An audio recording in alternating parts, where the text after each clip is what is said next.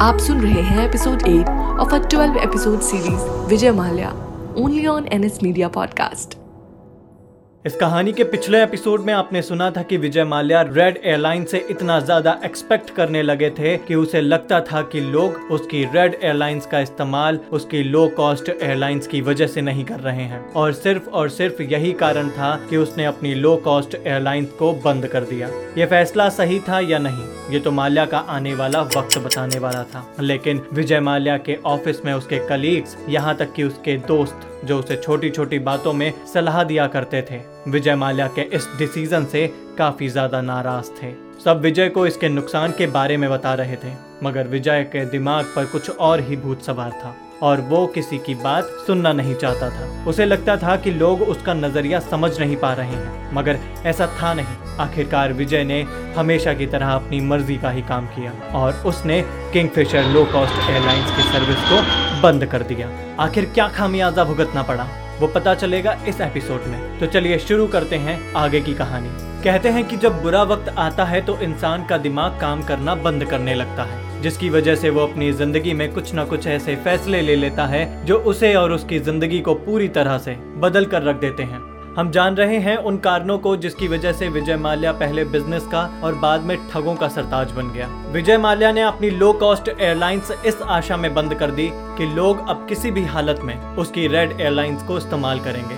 कुछ दिनों तक ऐसा सब कुछ ठीक चलता रहा, पर विजय के अंदाजे के अनुसार लो कॉस्ट एयरलाइंस बंद होने के बाद लोग रेड एयरलाइंस को इस्तेमाल करने लगे थे। लेकिन ये बहुत लंबे वक्त तक नहीं चला। जल्द ही सारी दुनिया में मंदी आ गई और पेट्रोल के दाम आसमान को छूने लगे। बहुत सारी एयरलाइंस महंगे पेट्रोल की वजह से अपनी उड़ान से मुनाफा नहीं कमा पा रही थी और इस वजह से ज्यादातर एयरलाइंस बंद होने लगी। मगर विजय माल्या ब्रेवली लोगों के सामने आए और उन्होंने कहा, मैं आप सबको बताना चाहता हूँ कि मैं काफी खुश हूँ और कोई भी मंदी मेरा मुनाफा नहीं रोक सकती। मैं हर हालत में सक्सेस को पाकर ही रहूँगा, उसके लिए चाहे मुझे कुछ भी क्यों ना करना पड़े। काफी वक्त हो चुका था विजय माल्या को मीडिया में किसी बड़े चर्चे या बड़ी खबर की वजह से फेमस हुए। वो चाहता था कि अलग अलग मैगजीनों में, अलग अलग न्यूज़पेपर्स में आए दिन उसकी फोटोज, उसके बारे में छपता रहे। हालांकि छोटी मोटी खबरों के बारे में विजय माल्या का नाम अखबार में आए दिन आया ही करता था, मगर माल्या इन सब से खुश नहीं था। उसे ग्लैमरर वर्ल्ड की दुनिया में अपनी एक अहम भूमिका बनानी थी। लोगों की जुबान पर सिर्फ उसका नाम आना था और इसके लिए वो कोशिश बरकरार करता रहा। माल्या अपने रंगीन, अटपटे अंदाज और अलग चॉइस के लिए मशहूर थे। माल्या हर बार कुछ अलग आइडिया लेकर आते थे और मार्केट में वो आइडिया पसंद भी किया जाता था। ऐसा ही आइडिया था माल्या का लॉन्च किया हुआ ये गाना। Are you ready for the good times?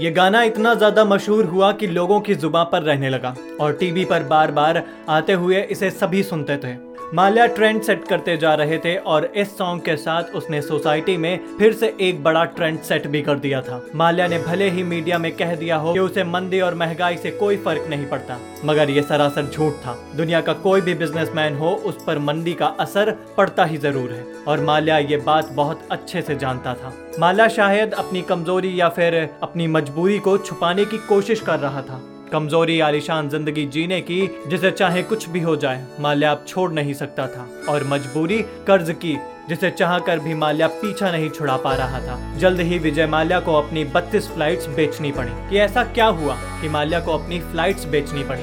ये बात मार्केट में आते ही माल्या की तीसरी माँ रितु माल्या उनके ऑफिस पहुंची और रितु माल्या उनके ऑफिस पहुंचकर उनके केबिन के डोर नॉक करते हुए पूछने लगी, विजय बेटा बिजी हो? अरे नहीं माँ, आप अंदर आइए ना। आप अचानक ऑफिस में कैसे? बेटा मुझे रीना ने बताया और मैंने न्यूज में भी देखा। ये सब क्या चल रहा है? तुम किंगफिशर एयरलाइंस बेच रहे हो? अरे अरे माँ, आप परेशान मत होइए।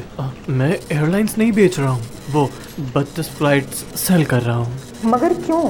माँ आपको नहीं पता है, लेकिन हमने अपनी फ्लाइट्स लीज पर ली थी और खर्चे के हिसाब से मुनाफा नहीं है, बल्कि आपको भी पता है कि घाटा ही हो रहा है। बेटा तो थोड़ा पेशेंस तो रखना ही पड़ेगा ना बिजनेस में। जी माँ, आप बिल्कुल सही कह रही हैं, मगर नुकसान भी तो बढ़ता ही जा रहा है ना। अब कुछ करना पड़ेगा। और माँ, आपको नहीं पता कि हम जहाँ से अभी तक तेल ले रहे थे उनका भी एक हज़ार करोड़ का कर्जा हो गया है, और उन्होंने कह दिया है कि जब तक हम उसे चुका नहीं पाएंगे तब तक वो हमें और तेल नहीं देंगे। ये सब हो गया और तुम मुझे अब बता रहे हो? माँ, ये सब बहुत जल्दी में हो गया, इसलिए सॉरी, मैं आपको बता नहीं पाया। मैं सीए से बात करती हूँ और वकील से भी, इसका कोई न कोई सॉल्यूशन निकालना पड़ेगा। माँ, आप रहने दीजिए, मैं बहुत कोशिश कर चुका हूँ। बहुत कोशिश करने के बाद भी रितु माल्या विजय की कोई मदद ना कर पाई और आखिरकार विजय को अपनी बत्तीस फ्लाइट्स बेचनी ही पड़ी।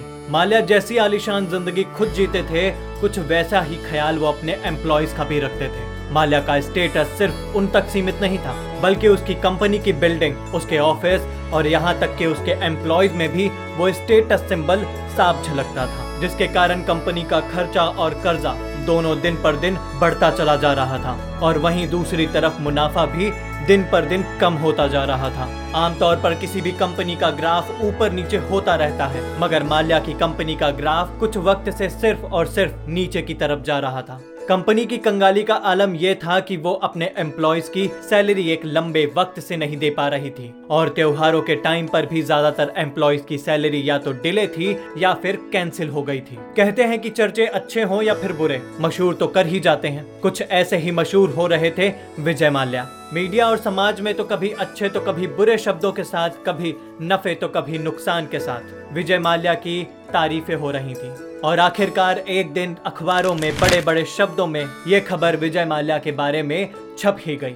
मगर माल्या इस खबर से खुश नहीं थे, क्योंकि ये कोई अच्छी खबर नहीं थी। ये वो खबर थी जिसे माल्या छुपाना चाहते थे। वो नहीं चाहते थे कि ये खबर दुनिया के सामने आए, क्योंकि इस खबर से कंपनी की रेपुटेशन मार्केट में खराब होने वाली थी और साथ ही साथ उसके सारे शेयर्स वैल्यू भी खत्म हो जाते, जिसकी वजह से कंपनी को और विजय माल्या को बहुत बड़ा नुकसान उठाना पड़ता। मगर वो कहते हैं कि होनी को आखिर कौन टाल सकता है। बड़े बड़े अक्षरों में पूरे भारत में एक खबर छप चुकी थी कि विजय माल्या की कंपनी को चौदह हजार करोड़ का नुकसान हुआ है। मैन ऑफ गुड डेज अब कंगाल हो चुका है। न्यूज चैनल भी बार बार ये खबर दिखा रहे थे कि माल्या साम्राज्य अब समाप्ति की ओर। विजय माल्या को बिजनेस में हुआ घाटा और ना जाने क्या क्या। विजय का नाम अब मार्केट में खराब हो चुका था। अब अगर कोई माल्या के साथ बिजनेस का प्रपोजल लेकर किसी के पास जाता तो या तो वो साफ इनकार कर देते या कोई बहाना बना देते थे। कोई भी बैंक अब विजय माल्या को कर्ज देने के लिए तैयार नहीं थी, या यूं कहें ऐसा कोई बैंक नहीं था जिसका माल्या कर्जदार ना हो। सभी बैंक माल्या से अपना पैसा निकलवाना चाहती थी और इसके प्रेशर में माल्या ने अपने जेट बेचने का प्रस्ताव रखा। मगर लाख कोशिशों के बावजूद माल्या को कोई ऐसा नहीं मिला जो उसके जेट खरीदने के लिए तैयार हो सके।